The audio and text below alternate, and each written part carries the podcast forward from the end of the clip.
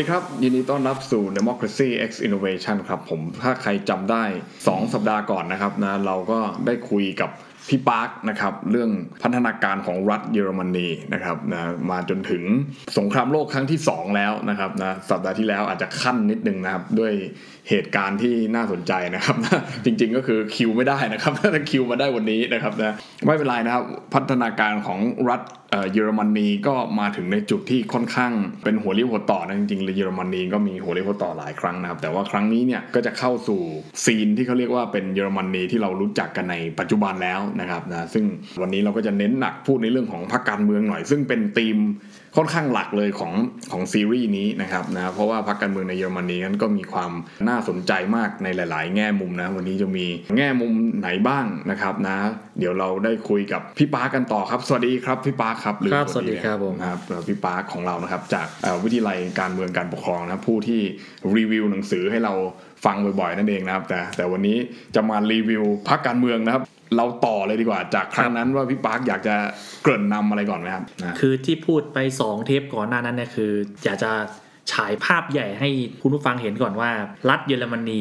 เกิดขึ้นมาได้อย่างไรใช่ไหมครับแล้วรัฐธรรมนูญเกิดขึ้นมาอย่างไรเพื่อให้เห็นภาพใหญ่ก่อนทีเนี้ยไอสิ่งที่เรียกว่าพรรคการเมืองที่เราจะพูดกันวันนี้เนี่ยเป็นส่วนย่อยในในในภาพใหญ่อันนั้นที่เราจะมาเจาะลึกกันอ่าทีนี้พรรคการเมืองในเยอรมนีเนี่ยเกิดขึ้นเมื่อไหร่เออนะครับ ต้องย้อนความกลับไปตอนปี 1848หนึ่งแปดสี่แปดเลย 1848 ตอนที่มีความพยายามจะร่างรัฐธรรมนูญที่แฟรงก์เฟิร์ตแต่ว่าตอนนั้นยังไม่ใช่พรรคการเมืองอย่างที่เราเห็นอืมปัจจุบันนี้ ในตอนนั้นเนี่ยมันมันเป็นสิ่งที่เรียกว่า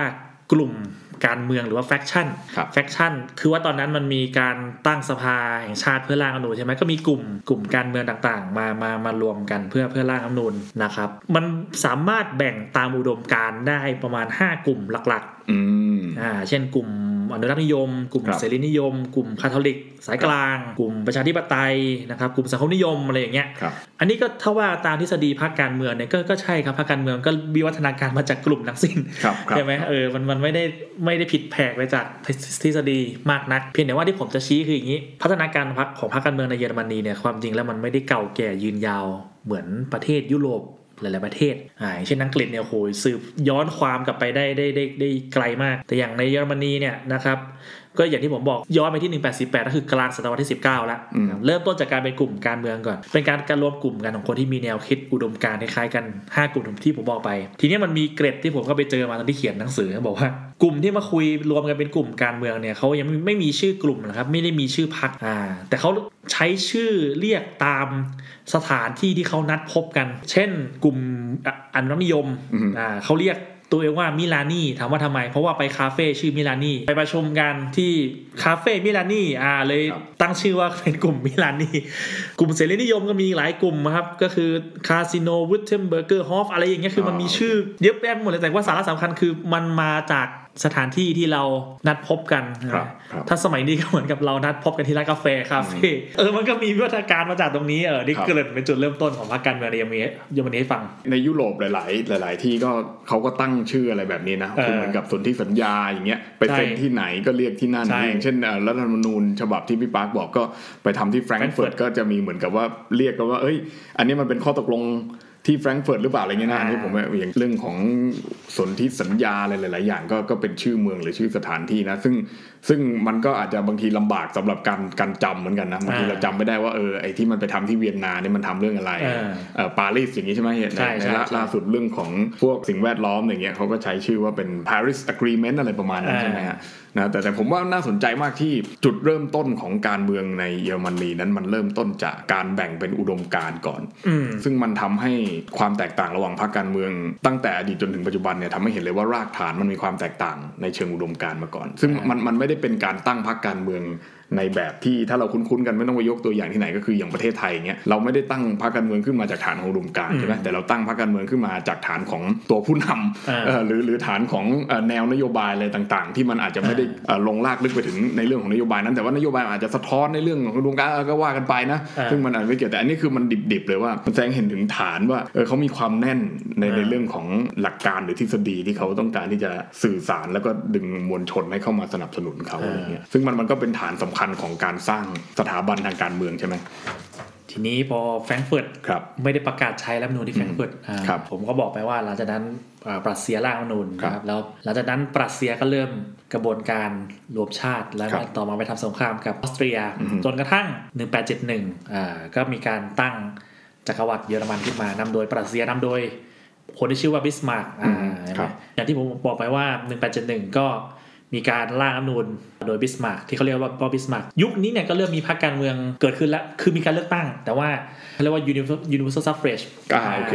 ก็คือทุกคนไม่ได้มีสิทธิ์พูดง่ายอ่าแล้วมันยังไม่ได้เป็นการเมืองในระบบรัฐสภาอย่างแท้จริง เพราะว่าอย่างที่ผมบอกไปว่าช a นเซลเลอร์จะมาจากการแต่งตั้งของของไกเซอร์ของครับขอครังบจักรพรรดิใช่ไหมครับเออแต่ว่ามันก็พอมันมีการเลือกตั้งเออการเลือกตั้งในยุคนี้เป็นการเลือกตั้งแบบแบบแบ่งเขตครับใช้ระบบเสียงข้างมากครับมันก็เริ่มมีพรรคการเมืองเกิดขึ้นแล้วมันจะมี 2กลุ่มใหญ่ๆ แบ่งกันอย่างง่ายๆเลยคือ กลุ่มที่หนุนบิสมาร์กกับกลุ่มที่ไม่ได้หนุนบิสมาร์กในเยอรมนียุคเนี้ยมันก็เริ่มมีพรรคการเมือง แต่ว่าพรรคการเมืองอย่างผมผมบอกไปว่ายังไม่ได้มีอิทธิพลต่อการเลือกผู้นำเลือกรัฐบาลครับ มากนัก แต่มันมีพรรคการเมืองพรรคหนึ่งอันนี้อันนี้เป็นเกร็ดเดี๋ยวเล่าให้ฟัง ยังอยู่ในปัจจุบันด้วยนะครับในทางเทคนิคแล้วถือเป็นพรรคการเมืองที่อายุเก่าแก่ที่สุดที่ยังดำรงอยู่ปัจจุบันนี้คือพรรค SPD ครับ คือพรรคสังคมนิยมประชาธิปไตยนะที่เป็นรัฐบาลอยู่ในรัฐบาลปัจจุบันเนี้ยเออนี่เนี่ยก็เกิดขึ้นยุคบิสมาร์กอ๋อโอเค1875มีประวัติศาสตร์ยาวนานมากอ่าพรรคนี้มันเกิดมาจากอะไรเกิดมาจากกลุ่มผู้ใช้แรงงานครับก็นี่ไงรวมกลุ่มกันเป็นสหภาพแรงงานอืมโหเนี่ยเวลาพูดถึงพรรคการเมืองแนวมาร์กซิสต์แนวซ้ายนะครับอืมจุดเริ่มต้นในเยอรมันเนี่ยเขาต้องไปศึกษาพรรค SPD ก่อนอืมเห็นไหมมันก็เกิดขึ้นในปี 1875 ครับ พอต่อมาจบ ยุคจักรวรรดิเยอรมันเข้าสู่สงครามโลกครั้งที่หนึ่งใช่ไหมแล้วก็เข้าสู่สาธารณรัฐไวมาร์พอไวมาร์เนี่ยมันมันเป็นระบบเลือกตั้งแบบแบบสัดส่วนครับพรรคการเมืองเยอะแยะเต็มไปหมดเลย สิ่งที่มันเกิดขึ้นนะคือมีหลายพรรคก็จริงแต่ว่าพรรคต่างๆ มันยังมันยังสามารถจัดสเปกตรัมให้เข้ากับแท่งของอุดมการณ์ทางการเมืองได้ไงกลุ่ม อนุรักษ์นิยม กลุ่มเสรีนิยม กลุ่มสายกลางอะไรอย่างเงี้ยมันครับ มันยังยังพอที่จะจัดแท่งให้เข้าได้แต่ว่าเราจำชื่อพรรคพวกนี้ไม่ค่อยได้หรอก มีอยู่พรรคการเมืองที่สำคัญอย่างเช่นพรรคสังคมนิยม ประชาธิปไตย SPD เนี่ยมันก็มีบางกลุ่มที่ตั้งออกมาตั้งแยกออกมาตั้งพรรคคอมมิวนิสต์นะนะครับฝ่ายเสรีนิยมก็มีการตั้งพรรคประชาธิปไตยเยอรมันนะครับ ซึ่งก็มีแกนนำคนสำคัญ ซึ่งเป็นผู้ที่มีบทบาทในการยกร่างรัฐธรรมนูญฉบับไวมาร์คือฮูโก้พรอยส์กับฟรีดริชเนามันน์อืมอืมอืมใช่ไหมชื่อคุณคุณนะครับครับ แต่อันนี้คือแล้วก็พรรคประชาชนแต่คือ พวกเนี้ยก็เริ่มมีพรรคการเมือง เยอะแยะขึ้นมา และที่สำคัญครับ ลืมไปไม่ได้ครับพรรคนี้อืมพรรคนาซีโอเค นาซีเนี่ยจริง ๆ แล้วพรรคชื่ออย่างเป็นทางการเนี่ยแล้วพรรคกรรมกรเยอรมัน แนวชาตินิยมอ่าชาติสังคมนิยมใช่อ่าไหมโอเคก็คือ national socialist ประมาณนั้นอ่าประมาณนั้นน่ะเออพรรคนาซีก็เกิดขึ้นครับยุคนี้แล้วฮิตเลอร์เนี่ยขึ้นมาเป็นหัวหน้าพรรคตอนปี 1921ครับ พอสตรงนี้ไว้เดี๋ยวอืมจะเล่าต่อไปว่าเป็นยังไงต่อ มันมันก็เหมือนกับเราเห็นเป็นรูปเป็นร่างมากขึ้นว่าในในตัวแทนอุดมการณ์ของแต่ละอุดมการณ์นั้นก็มีการสร้างพรรคการเมืองขึ้นมาอ่าอ่าให้ให้ให้มันเหมือนกับ represent หรือว่าเป็นตัวแทนของอุดมการณ์นั้นให้มันมากขึ้นอะไรเงี้ยอ่าอย่างเช่น SPD ในตอนแรกก็ อาจจะบอกว่าเป็นซ้ายใช่ไหมอ่าอ่าแล้วก็อ่าเป็นตัวแทนของกลุ่มแรงงานอะไรเงี้ยก็ว่ากันไปในอ่าในสมัยนั้นเนี่ยแต่ว่าพรรคที่ยังเป็นเสรีนิยมเนี่ยที่เรากำลังจะคุยกันต่อเนี่ยก็เสรีนิยมก็ค่อนข้างที่จะมีมีมีมีเฉดของเขาอะว่าอ่าโอเคคือเขาก็ไปทางนี้ แต่ว่าเขาก็ไม่ได้อยากที่จะต้องการโปรแรงงานให้มันมากขนาดนั้นถูกไหมเออซึ่ง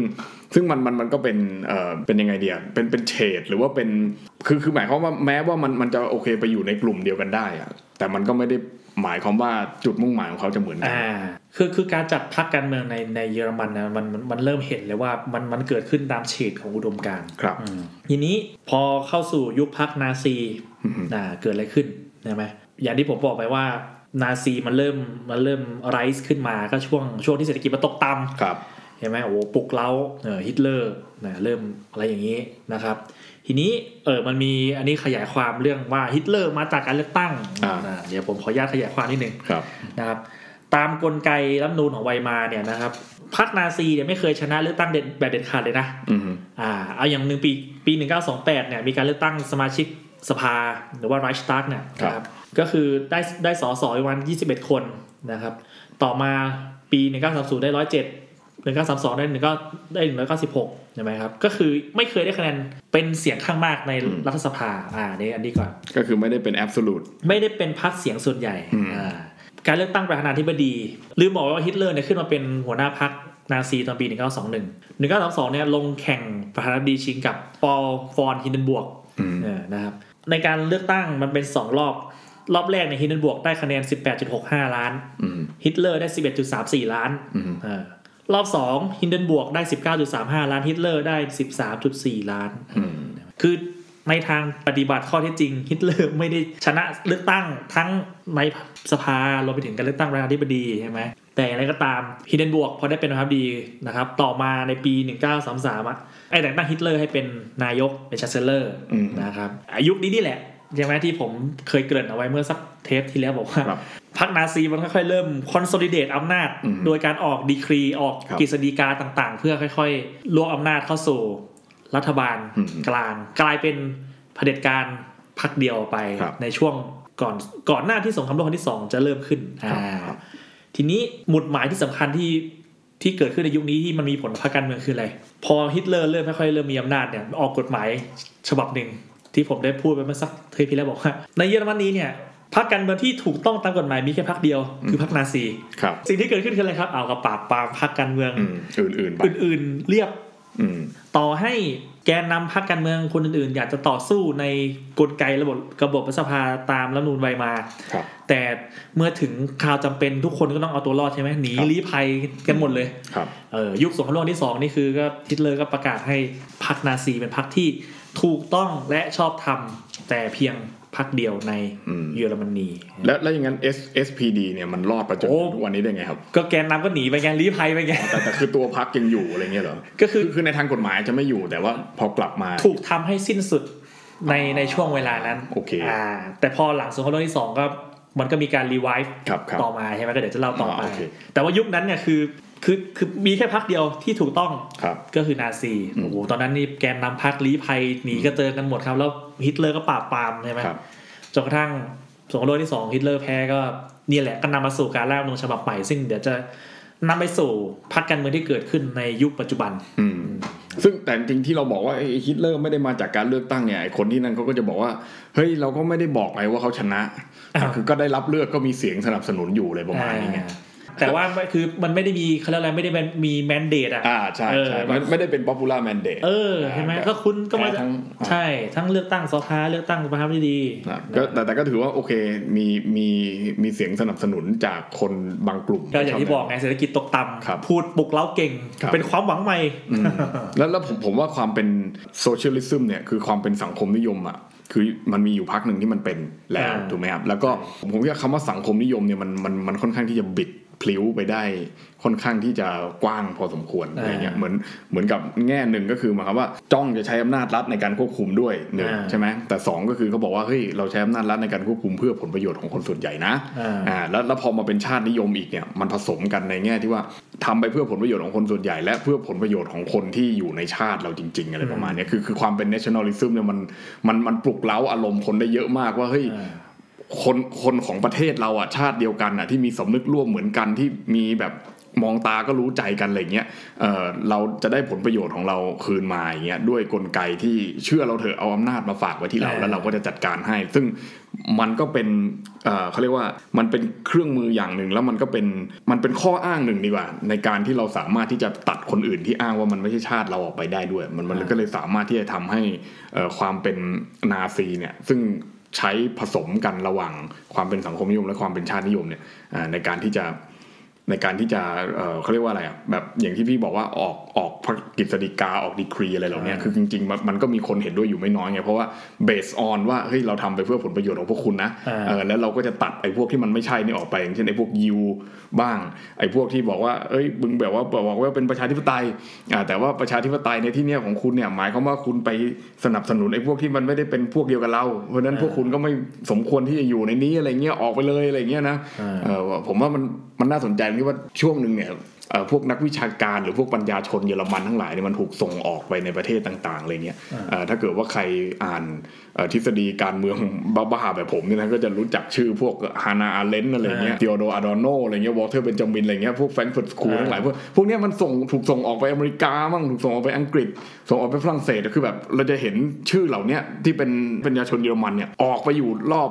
รอบโลกเลยแล้วก็ผลิตอ่าทฤษฎีความคิดต่างๆบ้าๆบอๆออกมาให้เราได้เรียนได้อ่านกันเยอะแยะมากเลยก็เป็นยุคที่ที่หนึ่งเนี่ยก็คือพอออกไปแล้วมันก็ส่งออกความรู้หนึ่งใช่ไหมสองก็คือทำให้คนมันเห็นว่าโอ้ยนาซีเนี่ยมันเป็นมันมันมีวิธีการของมันอย่างนี้เออแล้วมันมันชั่วร้ายหรือมันอะไรก็ก็ว่ากันไปอะไรเงี้ยซึ่งผมเห็นว่า เออเนี่ยมันหนึ่งส่วนหนึ่งมันทำให้เยอรมันเนี่ยทำให้คนรู้จัก ความเป็นเยอรมันอะในหลายแง่มุมมาก ๆ เลยตอนตอนที่ฮิตเลอร์มีอำนาจแล้วแล้วพอพอพอฮิตเลอร์หมดอำนาจลงอย่างที่เดี๋ยวเรากำลังจะคุยต่อเนี่ยว่าอ่าเออทำไมแบบหลาย ๆประเทศอะโดยเฉพาะสหรัฐเนี่ยถึงถึงพลิกกลับมาพยายามที่จะฟื้นฟูความเป็นเสรีนิยมประชาธิปไตยในเยอรมันอย่างเงี้ยใช่ไหมพอสงครามโลกครั้งที่สองสิ้นสุดเยอรมันก็ถูกแบ่งเป็นสี่ส่วนใช่ไหมครับอ่าอเมริกาอังกฤษฝรั่งเศส โซเวียตนะแบ่งกันครองใช่ไหมมันก็นำมาสู่การร่างรัฐธรรมนูญก็ที่เล่าไว้ให้ฟังนะครับก็นี่แหละก็เริ่มเป็นจุด revive นะครับฟื้นคืนชีวิตของการเมืองใน แบบพรรคการเมืองกลับมาอีกครั้งหนึ่งเห็นไหมไอ้แกนนำที่หนีกระเจิงออกไปก็ก็อย่าง SPD ก็ก็เริ่มกลับมาเข้ามายุคนี้เพื่อจะฟื้นฟูพรรคอีกครั้งหนึ่งอืมนี่เป็นที่ผมจะชี้เป็นจุดตั้งต้นคือว่าพรรคการเมืองในเยอรมนีที่เราเห็นปัจจุบันเนี่ยที่แข่งขันกันในรัฐสภาปัจจุบันเนี่ยจุดหมุดหมายของการเริ่มต้นจริงๆนี่คือเพิ่งมาเกิดหลังสงครามโลกครั้งที่สองนะอืมอืมใช่ไหมอ่า SPD อาจจะมีประวัติศาสตร์ยาวนานหน่อย แต่ว่าพรรค CDU ครับ Christian Democrat ของ อดีตนายกแองเกลาแมร์เคิลอะเออก็มาเกิดยุคเนี้ยครับเออใช่ไหมหลังสงครามโลกที่สองก็มี CDU เอาถ้าคุณผู้ฟังดูข่าวการเลือกตั้งในเยอรมนีมันจะเขียนว่า CDU slash CSU อืมอ่ามาถามว่ามันคืออะไร CDU ก็คือพรรค Christian Democrat ที่ลงสมัครรับเลือกตั้งทั้งประเทศ แต่ CSU เนี่ยเขาเรียกว่าเป็น sister party เป็นพรรคการเมืองที่ลงสมัครรับเลือกตั้งแต่เฉพาะใน แคว้นบาวาเรียเท่านั้น ถ้าคุณผู้ฟังดูจะมี CDU slash CSU เออเพราะอะไรครับเขาเขาสร้างแบรนดิ้งเหรอฮะตอนที่ผมทำอันเนี้ยผมผมไม่ได้ศึกษาเชิงลึกแต่ผมสนครับสนใจมาก มันแล้วแต่เนื่องจากว่าข้อจำกัดของหน้าเลยไม่สามารถเขียนครับได้เยอะได้ แต่ว่าเดี๋ยวจะไปเขียนในชิ้นอื่นๆ ว่าครับเออครับว่าทำไมถึงแบ่ง CDU CSU แต่ว่าถ้าที่ผมเข้าใจได้คือ political branding กับแคว้นบาวาเรียมีอัตลักษณ์เฉพาะผมครับเข้าใจว่าอย่างนั้นนะครับครับแล้ว CSU ก็ออกแบบมาเพื่ออย่างนี้อืมหรืออย่างพรร ค FDP ครับพรรคเสรีประชาธิปไตยเนี่ยฟรีดริช เนามันน์เนี่ยครับพรรคเนี่ย FDP Free Democrat เออ Free Democratic Party หนึ่งเก้าสี่แปดครับใช่ไหมสองครั้งเนี่ยเกิดขึ้นหลังสงครามโลกครั้งที่สองจพอดีใหม่ๆเอออืม CDU CSU แล้วก็ FDP เดี๋ยวจะเดี๋ยวจะพูดต่อไปในเชิงลึกว่าแต่ละพรรคมีฐานเสียงอะไรยังไงอะซึ่งซซึ่งผมเห็นว่าในในยุโรปหลายหลายหลายประเทศเนี่ยมันจะมีสิ่งที่เรียกว่าเขาเรียกว่าแปลแล้วก็เขาเรียกว่าอะไรแนวหน้าแนวหน้าของของพรรคการเมือง แต่ว่าถ้าถ้าพูด ภาษาไทยฟังแล้วมันจะงงกว่าเดิมไหมคือคือหมายความว่า คือคนละพัก อ่าแต่มีอุดมการณ์เดียวกันอ่าแต่เหมือนจับมือกันเป็น alliance อะเหมือนเป็นพันธมิตรของพรรคการเมืองอะเป็น coalition เออเป็นเป็นโคลิชันอ่าของพรรคการเมืองก่อนที่จะไปจัดตั้งรัฐบาลซะอีกอะไรเงี้ยใช่แต่แต่อย่างอย่างถ้าใครนึกออกแบบประเทศไทยในในช่วงยุคหลังการเลือกตั้ง 62 เนี่ยอ่าเอ่อพรรคฝ่ายค้านทั้งหมดเนี่ยเขาจับมือกันแล้วเขาเรียกตัวเองว่าเป็นพรรคฝ่ายค้านเพื่อประชาชนอ่าแต่ว่าอันเนี้ยคือเขาไม่ได้มีมติร่วมกันถูกไหมคือโอเคเขาเขามาร่วมมือกันเป็นครั้งเป็นคราวจัดสัมมนาอ่าโอเค แต่ว่าโดยลึกๆแล้วสมมุติว่า จะไปโหวตกันจริงๆเนี่ยมันไม่ได้มีการกำหนดมติว่าเอ่อ alliance หรือว่าพันธมิตรของฝ่ายค้านเพื่อประชาชนเนี่ยมันต้องโหวตไปในทิศทางเดียวกันอะไรเงี้ยแต่แต่ว่าในยุโรปเนี่ยในเยอรมนีอย่างในสเปนที่ผมก็ดูในในกรีซเนี่ยอ่ามันมันมีเสมอว่าจะเออสองพักเนี่ยอาจจะเป็นเหมือน CD CSU อันอันนี้มันอาจจะเป็นอันเดียวกันไปเลยแต่ว่าบางอันเนี่ยมันคือเป็นคนละพักเลยอ่าแต่บอกว่าเออเราตกลงปรงใจกันในเทอมเนี้ย ในเทอมของเอ่อรัฐสภาเนี่ยแล้วเราก็จะจับมือกันแล้วเราก็จะโหวตเหมือนกันอะไรเงี้ยอ่าเพื่อเพื่อที่ทำให้มันเกิดกลุ่มก้อนของเสียงแล้วไปต่อรองกับพรรครัฐบาลหรือว่าพรรคฝ่ายค้านได้เลยประมาณนี้ผมว่าเออในยุโรปอะมันมันมีอะไรแบบเนี้ยซึ่งมันเกิดมาจากฐานอุดมการณ์อะซึ่งอ่าแม้แต่เป็นคนละพักอะใช่เออแต่มันก็เกิดอย่างนี้ขึ้นเออนี่นี่สิมันถึงจะเป็นสถาบันทางการเมืองที่มันใช่ใช่ไหมเข้มแข็งขึ้นจริงหลังสงครามโลกที่สองเนี่ยมันมีคำอธิบายทางครับวิชาการว่า ระบบพรรคการเมืองในเยอรมนีเนี่ยถูกแช่แข็งๆอืม เป็นเวลาประมาณ 30 ปีครับถามว่าแช่แข็งทำไมอืมอะเดี๋ยวย้อนความก่อน พอหลังสงครามโลกที่สองเนี่ยเยอรมันร่างรัฐธรรมนูญฉบับใหม่ประกาศใช้ในปี 1949 ที่เรียกว่ากฎหมายพื้นฐานครับอ่าใช่ไหม1949 นับไปใช่ไหม30 ปี ถึงประมาณทศวรรษ 1980 กว่าๆครับมีแค่สี่พรรคการเมืองที่เข้าสภาก็คือครับ CU CSU เนี่ยครัพรบรคพี่น้อง SPD แล้วก็ FDP ครับนะครับ ก็เนี่ยมีแค่สี่พรรคจนกระทั่งสัก ทศวรรษพันเก้าร้อยเจ็ดสิบมันมันเริ่มค่อยๆปรากฏพรรคการเมืองใหม่อืมๆขึ้นมาครับเช่นพรรคกรีนพรรคกรีนกรีน เดี๋ยวจะเล่าต่อไปว่าเกิดมาได้ยังไง กรีนครับเกิดประมาณ1980พรรคฝ่ายซ้ายเออ ครับซ้ายก็เกิดช่วงยุคนี้แต่ว่ามีประวัติศาสตร์ที่ย้อนความกลับไปได้อีกอืมเออเดี๋ยวจะเล่าต่อไป คือ The Link ใช่ไหมดีลิงดีลิงเออดีลิงโอเค The Link เออแล้วก็ล่าสุดเลยนี่เป็นพักน้องใหม่ไฟแรงที่อ่าฮะกำลังสั่นสะเทือนการเมืองเยอรมันและการเมืองยุโรปครับคือพัก AFD อืมเอ่อ Alternative for the for New Right Deutschland อ่าโอเคก็คือพักแนวที่แบบขวาจัดต่อต้านผู้อพยพครับเออใช่ไหมแต่ว่าที่แบบผมจะชี้ให้เห็นเนี่ยคือครับในเยอรมนีเนี่ยมันมีมันเป็นระบบหลายพรรคการเมือง แต่ว่าในพรรคในระบบหลายพรรคการเมืองเนี่ยมันจะมีพรรคการเมืองที่โดดเด่นหลักๆอะอยู่แค่หกพรรคนี่แหละก็คือ CDU CSU SPD Green FDP แล้วก็เอ่อ D-Link แล้วก็ AFD ครับเดี๋ยวจะค่อยจะเล่าไล่ต่อไปทีละพักว่ามันมันมีที่มาที่ไปแล้วมีฐานอืมเสียงตรงไหนอย่างไรอืมนะครับ ซึ่งซึ่งก่อนหน้านั้นเนี่ยมันมันในในในช่วงที่มันเริ่มมีพรรคการเมืองขึ้นเยอะเนี่ยแต่ตอนนั้นกำแพงเบอร์ลินก็ยังไม่ได้ล่มสลายยังแล้วยังยังแล้วก็ยังมีการแบ่งเยอรมันตะวันตกตอนออกใช่คือคือการเมืองในในในระบบพรรคการเมืองมันมันมันเริ่มฟื้นคืนทั้งตะวันตกตะวันออกหลังสงครามโลกที่สองใช่ไหมตะวันตกก็จะมีพรรคอย่าง SPD CDU อืมตะวันออกก็มีพรรคไอ้ socialistมีมีมีครับครับเพราะว่าก็ได้รับอิทธิพลจากโซโซเวียต เพราะฉะนั้นก็ต้องมีความมีคำว่า socialist หรือว่าอ่าสังคมนิยมเข้าไปในชื่อสักหน่อยแม้มันจะไม่ได้เป็นอย่างนั้นจริง ๆ ก็ตามใช่ไหมเป็นปฐมบทเลยนะครัของพรรคฝ่ายซ้ายปัจจุบันนี้ก็คือครับวิวัฒนาการมาจากตอนนี้แหละ ซึ่งซึ่งผมว่ามันน่าสนใจว่าตอนแรกๆเนี่ยพอ เยอรมันตะวันตกเนี่ยเริ่มมีพรรคการเมืองที่ว่าหลังจากรัฐธรรมนูญปี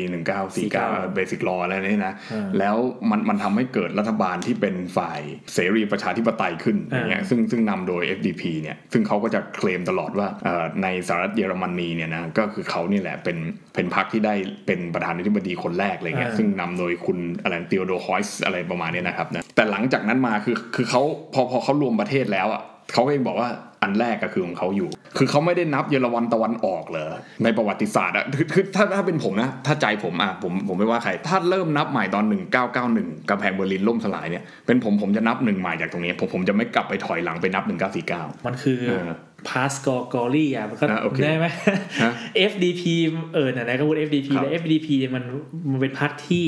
เขาเรียกว่าเป็นเป็น king maker ครับครับไม่ว่าคือระบบการเมืองแบบพรรคการเมืองในเยอรมันมันเป็นหลายพรรคใช่ไหมมันไม่มีพรรคไหนได้คะแนน absolute เพราะว่าระบบเลือกตั้งมันเป็นแบบผสมสัดส่วนแต่ FDP นี่แหละ เป็นเป็นเป็นนักปั้นที่ทำให้ SPD หรือ CDU เนี่ยได้เป็นรัฐบาลอืมเออครับใช่ไหมก็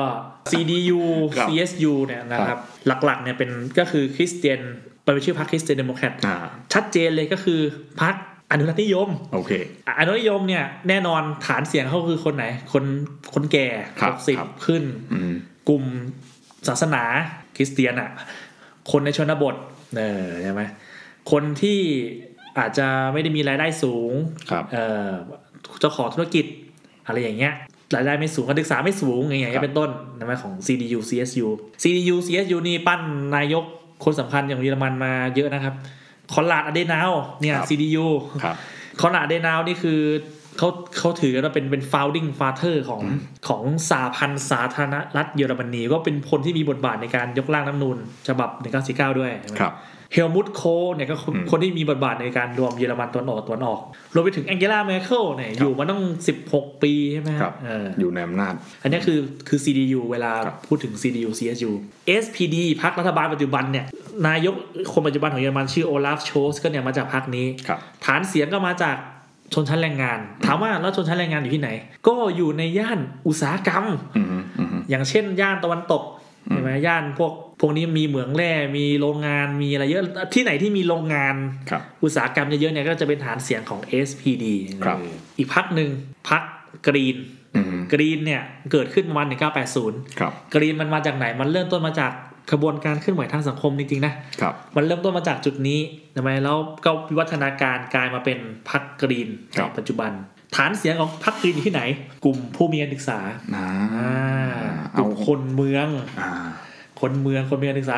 โดยเฉพาะเมืองหลักอืมๆในเยอรมันเมืองที่เป็นเมืองเมืองที่ urbanize แล้วอะครับเออครับนะโดยเฉพาะเมืองที่มีมหาวิทยาลัยอื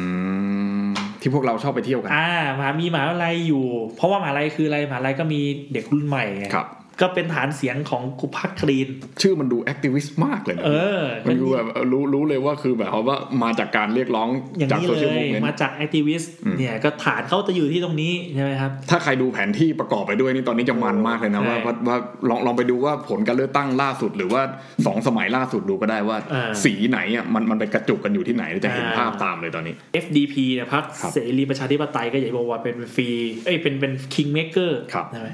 ก็เป็นพรรคแนวแบบส่งส่งเสริมตลาดเสรี ส่งเสริมกลุ่มธุรกิจ กลุ่มอาชีพอะไรอย่างเงี้ย ตรงนี้ขอขมวดนิดนึงพรรครัฐบาลปัจจุบันเนี้ยของเยอรมันเนี่ยเขาเรียกว่าเป็นเป็น traffic light coalition อือฮึหมายความว่าอะไร traffic light ก็คือสัญญาณไฟจราจรประกอบด้วยสีอะไรครับ แดงเหลืองเขียวใช่ไหมอืมสีแดงคือพรรค SPD ครับอ่าสีเหลืองคือ FDP สีเขียวก็คือพ รรค Green ครับ อันเนี้ยเขาคือ Traffic Light Coalition นะในปัจจุบันเขาเลยเรียกเป็น Traffic Light Coalition เข้าใจเข้าใจเรียกนะเออครับเพราะว่าตอนที่เวลาเยอรมันเลือกตั้งใหม่ๆเนี่ยโหคุณผู้ฟังไปดูมันจะมีสูตรการตั้งรัฐบาลหลายสูตรมากครับผมไม่เคยจำได้เลย มันมีหลายสีมาก มันมีหลายสีแล้วแล้วเพราะว่ามันมันดีลกันลงตัวยากมาก แล้วรอบใช่รอบรอบล่าสุดเนี่ยคะแนนมันค่อนข้างที่จะสูสูสีสีมากกันมาก มันก็เลยใช่ไม่สามารถที่จะเห็นว่าใครจะตั้งได้ แต่ก็อย่างว่าแล้วนะมันยุโรปมันก็จะเป็นแบบอย่างนี้แหละอ่าโอเคเออพักดีลิงเนี่ยพักฝ่ายครับซ้ายเนี่ยใช่ไหมครับ ฝ่ายซ้ายมันที่มามาจากไหน ถ้าเอาลากจริงๆเนี่ยมันต้องย้อนกลับไปสมัยเยอรมันตอนออกภายที่ตอนอยู่อยู่ภายใต้โซเวียตก็มีตอนนั้นมีพักพักสังคมนิยมครับอยู่ใช่ไหมตอนหลังก็มีพัฒนาการเป็นพักเรียกพัก PDS ครับคือดีลิงเนี่ยมันมารวมกันก่อตั้งจริงๆปี 2007ครับแต่รากจริงๆเนี่ยมันต้องสืบย้อนไปตั้งแต่เยอรมันตอนออกครับอ่าแล้วก็กลายมาเป็นพัก PDS พัก WASD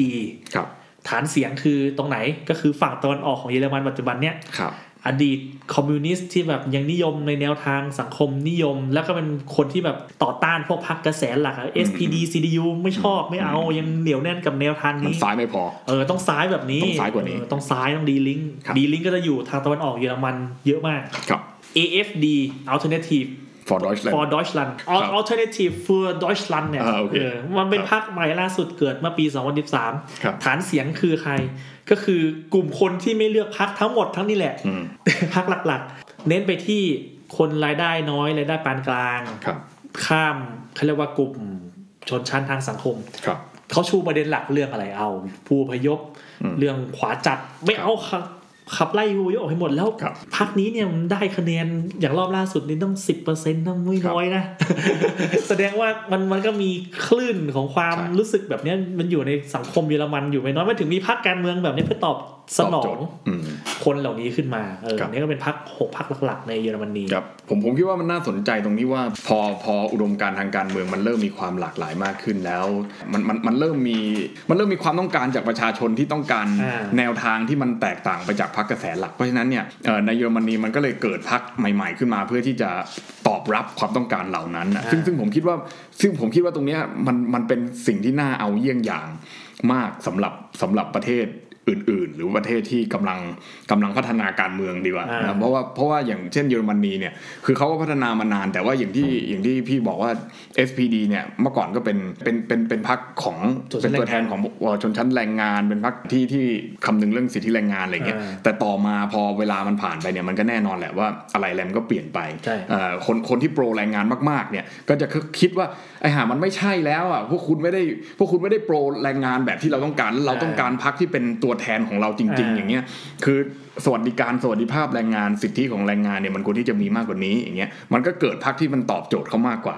ซึ่งมันอาจจะเป็นพรรคเล็กก็จริง แต่ว่าโอเคมันมันเป็นตัวแทนเสียงของเขาในสภาได้ถึงแม้ว่าจะเป็น 5% 10%ก็โอเคอย่างเงี้ยหรือ CDU อย่างเงี้ยซึ่งมันอาจจะเป็นพรรคที่หลาย ๆ คนอาจจะเรียกว่าเป็นฝ่ายขวาอนุรักษ์นิยมเงี้ยแต่มันก็ยังขวาไม่พอขวาไม่พอ คือเขาก็ยังเขายังปณิประนอมกับผู้ลี้ภัยเขายังปณิประนอมอ่ากักับคนที่ไม่ใช่เยอรมันแท้อะไรเงี้ยแต่เราก็แต่คนคนเยอรมันแบบเอาแท้ๆเอาเอาที่บอกเลยว่าแบบเราไม่รับคนที่มันไม่ใช่คนเยอรมันแท้เงี้ยและไอ้พวกที่เข้ามาจากข้างนอกทั้งหลายเนี่ยไม่ว่าจะเป็นใครเนี่ยพวกเนี้ยมันทำให้เราอะเสียผลประโยชน์และมันเสียผลประโยชน์ของคนเยอรมันจริงๆ เพราะฉะนั้นเนี่ยมันจึงมีพรรคอย่าง AFD ขึ้นมาแล้ว AFD เนี่ยพอขึ้นมาเนี่ยอันนี้ผมผมก็เพิ่งทราบเหมือนกันเมื่อก่อนผมไม่มีความรู้พอผมไปอบรมเลยมาผมเลยรู้เขาเขาไม่รู้เขาโปรปกันด้าผมหรือเปล่า เพราะว่าเขาก็บอกว่า AFD เนี่ยมันเป็นพรรคประชานิยมฝ่ายขวาอ่าที่รุนแรงมาก แล้วมีการจัดตั้งเป็น network อืม คือคือมันไม่ได้เป็นประชานิยมแบบฮิตเลอร์อะคือไม่ได้อยู่ดีๆมาพูดวาทศิลป์วาทกรรมแล้วมันไม่ได้มาพูดอะไรที่มันน่าเชื่อถืออะอ่าแต่มันตั้งเป็น network แล้วมันมีการทำงานอย่างเป็นระบบว่าเออเราต้องใช้คำพูดแบบไหน ใช้สุนทรพจน์แบบไหนที่มาจูงใจคนแล้วไปหาหลักฐานมา support ซึ่งตอนนี้มีโซเชียลมีเดียอะไรพวกนี้ก็ต้องใช้เป็นประโยชน์ อินเทอร์นงอินเทอร์เน็ตเข้าถึงเขียนหนังสือเป็นรูปแบบวิชาการเลยอย่างเงี้ยหรือเขียนเป็นกึ่งวิชาการเป็น non-fiction เหล่าเนี้ยคือคนมันอ่านก็จะเห็นเหล่าเนี้ยผมผมว่าเอ้ย เยอรมันมันมันเกิดในสิ่งเหล่านี้มาแต่ถามว่าพวกเนี้ยมันจะได้เป็น majority ในเวลาอันอันใกล้ไหมมันอาจจะไม่ไงไม่แต่คือมันมีเสียงเข้าไปอยู่ในสภา แล้วมันสามารถที่จะเข้าไปเกาะเป็นเป็น coalition อะเป็นพรรคร่วมรัฐบาลหรือพรรคร่วมฝ่ายค้านที่มันมันสามารถที่จะผลักดันเสียงเหล่าเนี้ยเข้าไปให้มีความหมายในในในศูนย์กลางของอำนาจได้ ซึ่งผมว่าโอ้โหจุดเนี้ยมันทำให้ผมเห็นว่าเฮ้ยมันมันมันเป็นไปได้อะก็ไม่ไงมันนะต้องไปการเมืองข้างถนนเนี่ยก็ครันี่บก็เนี่ยมาทำงานการเมืองในทางในสการภาเมืองเออ คือเยอรมันมันก็น่าสนใจตรงที่ว่า ก็อย่างอย่างที่บอกไงว่าวิวัฒนาการมาจากกลุ่มครับ กลุ่มก็กลายเป็นพักเนี่ยทุกทุกพักที่เกิดขึ้นเนี่ยมันมันก็เกิดจากกลุ่มหมดเลยครับใช่ไหมแล้วการจะผลักดันดีมานของตัวเองใช่ไหมอืมโอ้ในเมื่อ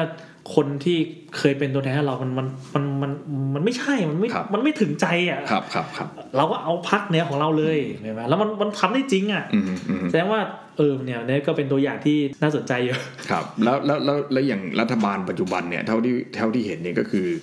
เอ่อแล้วเท่าที่ทราบมาด้วยนะก็คือ FDP เนี่ย พรรคสีเหลืองเนี่ยนะฮะที่เป็น Free Demo Demo Democrat เนี่ยนะก็คือเขาแบบเป็นอุดมการณ์ตัวแทนอุดมการณ์เสรีประชาธิปไตยพูดง่ายๆเป็นอ่าเป็นเสรีนิยมอะไรเงี้ยคือเขาก็ไม่ค่อยถูกใจ Greenอ้าวในในในแง่ที่ว่า Green เนี่ย ถ้าพูดพูดกันไปแล้วเนี่ยเขาบอกว่า Green เป็น conservative เพราะว่าอนุรักษ์ธรรมชาติเนี่ยอนุรักษ์ธรรมชาติก็เท่ากับอนุรักษ์อนุรักษ์เหมือนกันอะไรเงี้ยแต่ว่าอาจจะไม่ได้เข้มข้นเท่ากับพรรคอื่นอะไรเงี้ยแต่เขาก็บอกเอ้ยแต่สรุปแล้วอะพอพอมันดีลกันลงตัวว่าคุณอยาก represent อุดมการณ์ของคุณอ่าในสภาในการที่จะเป็นรัฐบาลแล้วได้ได้โควต้ารัฐมนตรีอะคือคุณก็ต้องไปรวมกับเขาไงมันก็ทำให้การเมืองในสภามันเป็นการเมืองของการประนีประนอมครับใช่ครับไหมมันใช่คือคือคือนี่ก็เป็นนี่ก็เป็นเหตุผลของการออกแบบระบบเลือกตั้งแบบนี้ใช่ไหมมันครับไม่งั้นมันจะมีพรรคใหญ่อยู่นั่นเองครัใช่บไหมเอครัอบมันก็แต่มันก็เทรดกับกับเสถียรภาพกับนะเสรีภาพใช่ครับเออครับก็แต่เยอรมนีเนื่องจากว่ามันเป็นผสมไงเพราะระหว่างเขตกับบัญชีรายชื่อครับครับมันมันไม่ใช่สัดส่วนเพียวถ้าสัดถ้าถ้าสัดส่วนเพียวเนี่ยมันมันจะมีปัญหาเยอะอย่างในเบลเยียมครับเนเธอร์แลนด์ในยยุบสภาบ่อยมากครับ แต่อย่างเยอรมนีนี่ยุบสภาผมเข้าใจว่ามีอยู่ไม่เกินสองสามครั้งอะหลังจากครับสงครามโลกที่สองมา ก็เลยทำให้เห็นว่าการเมืองแบบเนี้ยมันคือการเมืองที่เอาทุกกลุ่มอะมามามามามาอยู่ในในในในระบบอืมอืมแล้วทุกกลุ่มก็ก็ voice ของตัวเองไปเลย เอาคุณอย่าทำ ซ้ายใช่ไหมเอาซ้ายให้สุดไปเลยอืมอืมขวาแบบขวาจัดใช่ไหมเอาเห็นด้วยไม่เห็นด้วยไม่รู้แต่เอามาอยู่ในระบบอะครับครับ ซึ่งซึ่งผมว่ามันมันก็มันก็โอเคไงแล้วแล้วพอเขาได้อยู่ในระบบก็คือเขาก็จะไม่ไปทำอะไรที่มันนอกระบบเนี่ยอ่าคือหมายความว่าเขาก็จะไม่ต้องแบบเดินขบวนเอาอะไรมาผงมาเผาอะไรอย่างนี้ป่ะเออแล้วก็ไม่ไม่ทำให้มันเลยเถิดก่อความรุนแรงที่มันทำให้ระบบการเมืองมันไปต่อไม่ได้อ่าอะไรเงี้ยคือผมคิดว่าโอเค คุณให้ที่ทางเขาเล่นในกติกาแล้วเนี่ยคือไอ้อะไรที่มันคาดไม่ถึงที่มันอยู่นอกกติกามันอาจจะน้อยลงก็ได้หรือเปล่าอะไรประมาณนี้อย่างเช่นอย่างเช่นอะบ้านเราถ้าพูดถึงว่าอนาคตใหม่เกิดขึ้นมาอะไรอย่างเงี้ยใช่ไหมครับอนาคตใหม่ก็เกิดขึ้นมาด้วยด้วยเหตุผลคล้าย ๆ แบบนี้ ผมคิดว่าที่อนาคตใหม่น่าสนใจ แต่แต่อาจจะอาจจะไม่ตรงกับประเด็นของคนอื่นว่าโอ้โหเป็นตัวแทนของฝ่ายประชาธิปไตยอย่างนี้นอย่างนี้อะผมคิดว่าอย่างน้อยๆอนาคตใหม่มันเป็นตัวเลือกของของคนที่ต้องการเปลี่ยนแปลงระบบการเมืองคือคุณธนาธรอ่าพูดบ่อย ๆ ว่า มันเป็นเรื่องของปัญหาเชิงโครงสร้างเนี่ยมันอ่ามัมันอาจจะดูนามธรรมแต่แต่สิ่งที่คุณธนาธรพูดคือหมายความว่า คือเราไม่ได้ต้องการบอกว่าจะเอาเอาฝั่งคุณทักษิณมาชนฝั่งคุณประยุทธ์อะเออแต่เราต้องการที่จะชูอุดมการณ์นำอะคือไม่ต้องเป็นคุณธนาธรก็ได้ จะเป็นใครก็ได้อย่างเงี้ยแต่แต่ว่าโอเคในภาพปัจจุบันมันอาจจะติดว่าต้องเป็นคุณธนาธรคุณปียบุตรอะไรเงี้ยนะแต่ก็ไม่เป็นไรแต่คือที่ว่าคือกำเนิดของมันอะแต่แต่ไม่ได้หมายความว่าพอมันกำเนิดมาอย่างนั้นแล้วปัจจุบันมันจะเป็นอย่างนี้นะมันมันอาจจะเปลี่ยนไปแต่คือเนี่ยไอไอการกำเนิดของอนาคตใหม่ขึ้นมาในการเลือกตั้ง 62 อะผมว่ามันมันมันมันเหมือนกับการที่เดลิงก็ได้เกิดมาในในในช่วงท้ายทศวรรษที่ 2 2010เออเอ่อเอ่อ2,000 แล้วก็ใน 2010 ก็ค่อนข้างที่จะมีที่นั่งเพิ่มขึ้นใช่แล้วก็ใช่เป็นเป็นตัวแทนให้กับคนที่เป็นแรงงานซ้ายสายสายสายที่แบบสาภาพแรงงานเลยเออสายสไตล์สายหยุดงานเพียวเพียวซ้ายเลยเอาแบบนั้นอะไม่ไม่ไม่ไม่ใช่ซ้ายแบบสังคมนิยมประชาธิปไตยอะไม่ใช่ซ้ายกลางอะพูดง่ายๆเออเอาเอาแบบซ้ายกว่าอะไรประมาณเนี้ยผมคิดว่ามันมันมันก็ดีที่มันเกิดขึ้นนะนะแต่คือทีนี้ว่าพอพอเราเราอ่าอาจจะย้อนกลับมาดูที่ประเทศไทยว่าโอ้พออนาคตใหม่มาเปลี่ยนเป็นก้าวไกลแบบเนี้ยไอไอสภาพความเป็นความความความที่เขาเลพิเซนต์อุดมการณ์นั้นมันมันยังเหลือมากน้อยขนาดไหนแล้ว ต่อไปเนี้ยเขาจะมีเกมอะไรที่มันจะ ขยับต่อไปไปอะไรเงี้ยอย่างอย่างในเยอรมนีมันก็มี dynamic มีพลวัตของมันตลอดเวลาว่าบางทีบางพรรคในช่วงเวลาหนึ่งมันพุ่งขึ้นแบบได้อ่าได้คะแนนเยอะมาก แต่พอพอพอกลับไปแล้วว่าพอเขาเข้าไปทำจริงๆในเทอมเนี่ยมันกลับไม่ได้ทำได้อย่างที่เขาอ่าเขานั่นอะเขาก็ลดความนิยมลงนะก็คนก็เลือกน้อยลงอ่ามันก็ก็มันก็เป็นเป็นธรรมดานะเอมันก็เป็นธรรมดาแต่ผมว่ามันมันน่าสนใจที่ว่ามันเออมันมันใช้วิธีนี้แล้วมันได้ทำให้เขาได้ลองแสดงดูอะว่าอ่าเออจริง ๆ แล้วมันยังไงมันมันดีกว่าการที่แบบเฮ้ยเราไม่ได้ให้เขาเลยไม่ได้เปิดโอกาสให้เขาลองทำเลยแล้ว แล้วสรุปแล้วมันก็มันก็ไม่ได้อะไรอะผมว่าเยอรมนีเนี่ยเป็นตัวอย่างที่สำคัญแล้วทุกคนที่เรียนการเมืองเนี่ยควรจะต้องมาดูเรื่องนี้เยอะมากกว่า ในกระแสหลักของเราที่ชอบไปดูเรื่องอ่าอเมริกาเรื่องอังกฤษเรื่องอะไรพวกนี้ซึ่งมันมันแตกต่างเยอรมนีนี่ต้องบอกเลยประวัติศาสตร์บาดแผลกว่าจะได้มาแบบว่ามีมีแต่ละพักแทนอุดมการณ์แล้วก็มีมีวิธีการที่จะส่งออกความรู้อย่างเงี้ยในเรื่องของมูลนิธิต่างๆเออหรือว่า Stiftung สติฟตุ้งหรือเป็นอะคาเดมี่ต่างๆเนี่ยซึ่งเดี๋ยวสักพักหนึ่งพี่ป้าก็คงจะมีเรื่องมาเล่าให้เราฟังนะได้อีกนะแต่ว่าอาจจะเป็นครั้งถัดๆไปแล้วกันนะว่าไอไอแต่ละพักเนี่ยมันมันเขาส่งออกความรู้แล้วเขามีวิธีการบริหารฐานเสียง แล้วก็เชื้อเชิญให้คนมาเป็นฐานเสียงของเขาเนี่ยอย่างไรบ้างอะไรเงี้ยนะครับนะก็วันนี้นะก็พอเทปนี้ก็คงจะพอหอมปากหอมคออย่างมันเลยทีเดียวนะอ่าเห็นพัฒนาการของพรรคการเมือง แล้วก็เห็นว่าแต่ละพรรคที่มันเกิดขึ้นนั้นมันมีความแตกต่างจริงๆอย่างเงี้ยแล้วมันมันเป็นทางเลือก ที่แตกต่างอะคือเป็นทางเลือกที่มัน alternative จริงๆ ว่าถ้าคุณไม่อยากได้แบบขวากลางแบบ CDU เงี้ยคุณจะไปเลือกซ้ายกลางแบบ FDP หรือคุณอยากจะได้แบบ Green หรือคุณบอกว่าเอ้ย เราต้องการอุดมการณ์เสรีนิยมจริงๆ แท้ๆอย่างเงี้ยอ่าหรือถ้าเกิดว่าคุณบอกมันซ้ายไม่พอมันขวาไม่พอคุณจะไปเลือกใครอย่างเงี้ยแต่ถ้าเกิดว่าเปรียบเทียบให้เห็นว่าแบบนี้มันดีกว่ายังไงก็คือในประเทศไทยก็คือหลายๆคนก็บอกว่าเลือกพรรคไหนแม่งก็เหมือนกันแหละอะไรประมาณนี้คือในเยอรมันมันจะไม่เป็นแบบนั้น คือเลือกพรรคไหนแล้วมันไม่ค่อยจะเหมือนกันสักเท่าไหร่อะไรเงี้ยนะครับซึ่งผมว่าก็น่าสนใจแล้วก็น่าศึกษาไว้นะครับนะยังไม่หมดนะครับซีรีส์เยอรมนีนั้นก็ยังมีอีกอีกอีกครั้งหนึ่งนะเทปหนึ่งครับอีกเทปหนึ่งก็ติดตามชมอ่าในสัปดาห์ถัดไปนะครับ ก็จะเป็นเรื่องของกฎหมายพรรคการเมืองใช่ไหมอ่ากฎหมายอันนี้ก็จะเข้ามาในในเรื่องของเทคนิคสักสักนิดอ่าหนึ่งนะเพื่อที่จะให้ดูว่าในพรรคการเมืองของประเทศเขาเนี่ยมันมีกฎเกณฑ์อะไรที่มันหยุมหยิมเหมือนประเทศเราไหมนะพรรคโดนยุบบ่อยเหลือเกินอะไรแบบเนี้ยในเยอรมนีนี่มันมันมีไหมแล้ว ถ้ามันมีเนี่ยเขาจัดการกับมันไงให้มันอยู่ได้อย่างมีเสถียรภาพนะซึ่งนะเยอรมนีก็เป็นหนึ่งในตัวอย่างที่เราเลือกหยิบขึ้นมาพูดคุยนะครับ วันนี้พอแค่นี้ก่อนแล้วกันแล้วเดี๋ยวเจอกันใหม่ในสัปดาห์หน้าครับผม สวัสดีครับบ